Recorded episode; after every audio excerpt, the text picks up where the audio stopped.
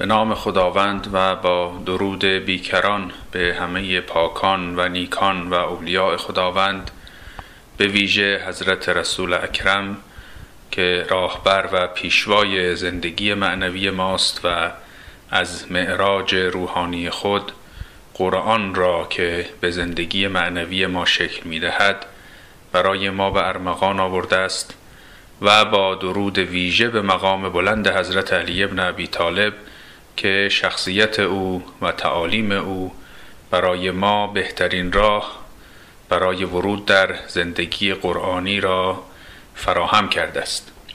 این برنامه قسمت 19 هم از گفتار ما درباره احوال قرآنی است. قرآن اقیانوس بیکران و عمیقی است که کسی نمی‌تواند ادعای احاطه و تسلط بر اون رو داشته باشد و فقط می‌توان در جایی از این اقیانوس قوطه خورد و به تناسب نیازها و کنجکاویها و در خورد درک و فهم و توان ذهنی و آمادگی روانی خود از اون گوهرهایی برداشت کرد. این گوهرها به قدری ارزشمندند که در عبور از اونها نباید عجله داشت و شتاب کرد و شاید حتی یک نکته قرآنی اگر به خوبی در جان ما بنشیند راه رستگاری رو به روی ما بگشاید.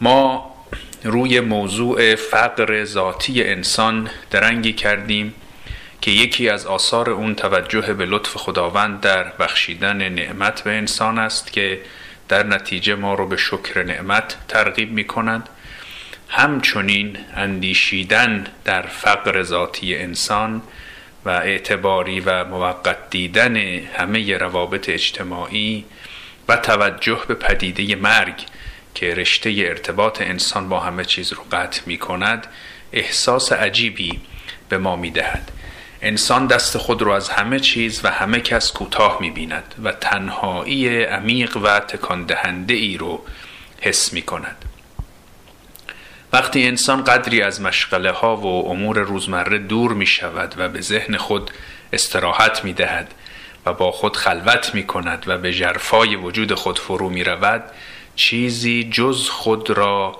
نمی یابد انسان تنهاست و قرآن هم به بیانات گوناگون مانند آیه 94 سوره انعام و آیه 110 سوره مؤمنون این رو به ما یادآور شده است.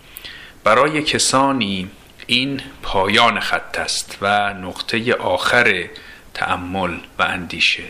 وقتی رشته علاقه و ارتباط ما از همه کس و همه چیز گسسته شد دیگر چه انگیزه ای برای ما میماند؟ اما برای کسانی دیگر یعنی انسانهای معنوی این احساس تنهایی عمیق و به اصطلاح تنهایی اگزیستانس تازه آغاز راه است.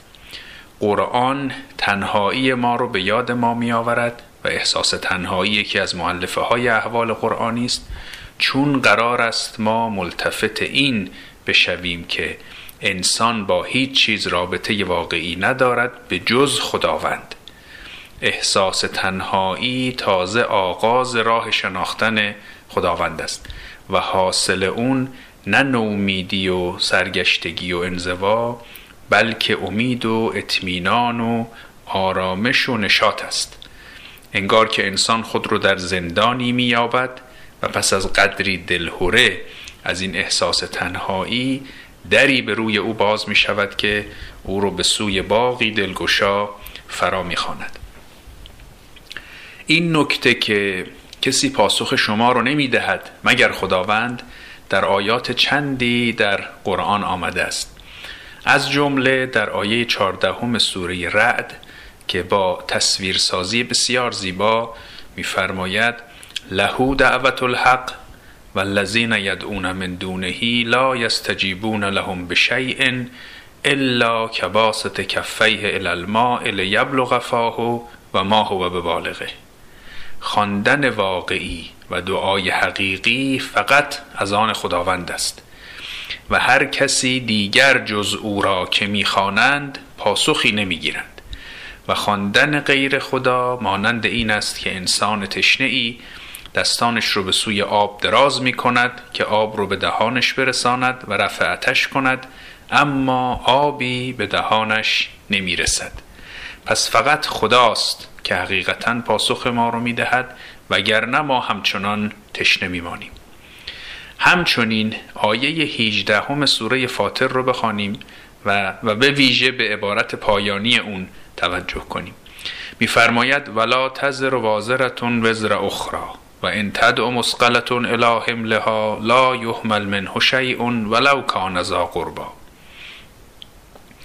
هیچ کس بار دیگری رو بر دوش نمی‌گیرد و اگر کسی که از تحمل بار خود عاجز شده دیگران رو بخواند هیچ چیزی از بار او برداشته نخواهد شد. یعنی کسی زیر بار ذره از اون هم نخواهد رفت حتی نزدیکان او.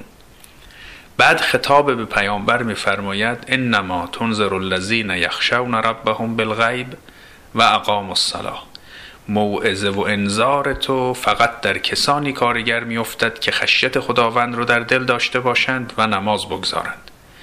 و من تزکا فانما یتزکا لنفسه. و هر که خود رو پاکسازی کند این پاکسازی به سود خود اوست. و الله المسیر عبارت پایانی که ارز کردم همین است. و الله المسیر و بازگشت به سوی خداوند است. یعنی در نهایت به سوی خدا باز میگردیم. این بازگشت به خدا در فرهنگ قرآن مفهوم بسیار مهمی است. عباراتی شبیه همین و الله المسیر بارها در قرآن آمده. اگر نتیجه تأمل در فقر ذاتی خود و در تنهایی خود این باشد که در بن وجود خود خداوند رو بیابیم و درک کنیم که مقصد اصلی اوست و به سوی او حرکت می کنیم احوال قرآنی ما به اوج خود می رسد در این باره بیشتر تعمل خواهیم کرد. چون سخن ما به اینجا رسید و از اونجا که در آستانه شب قدر هستیم نکته مختصری در باب توبه ارز کنم که بی ارتباط با سخن ما نیست و خالی از لطف نیست. انسان وقتی با خود خلوت می کند و به آلودگی های خود واقف می شود نسبت به خود احساس بدی پیدا می کند.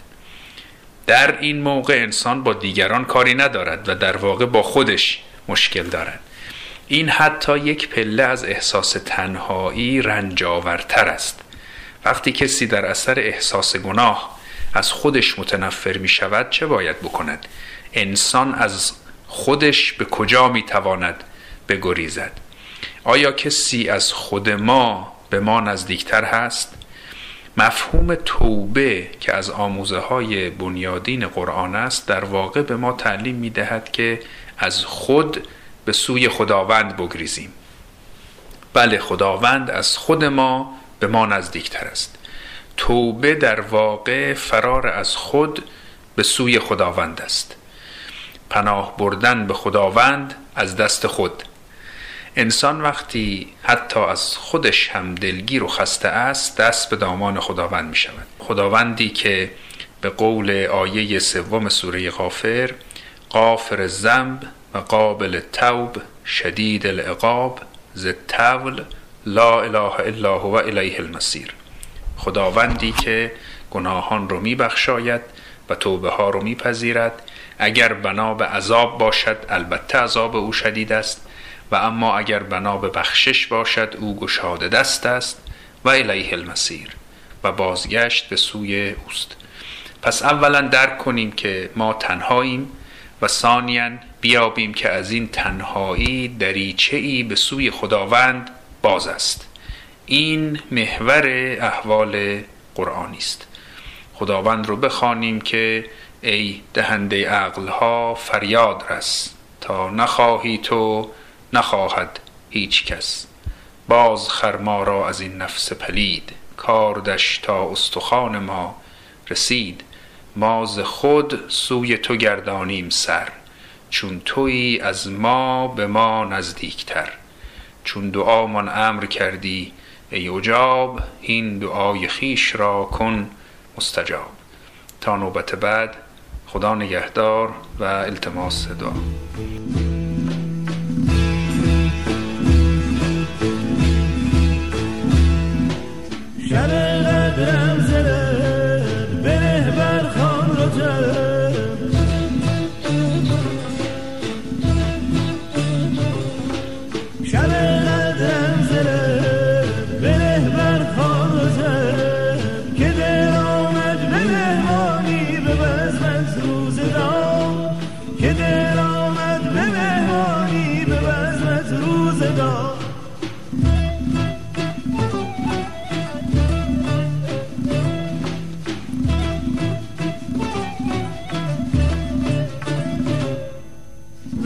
شوق روی دوست دلم پرهای بود به شوق روی دوست دلم پرهای بود چه در این پرده زد مطرب که دل شد بیقرار؟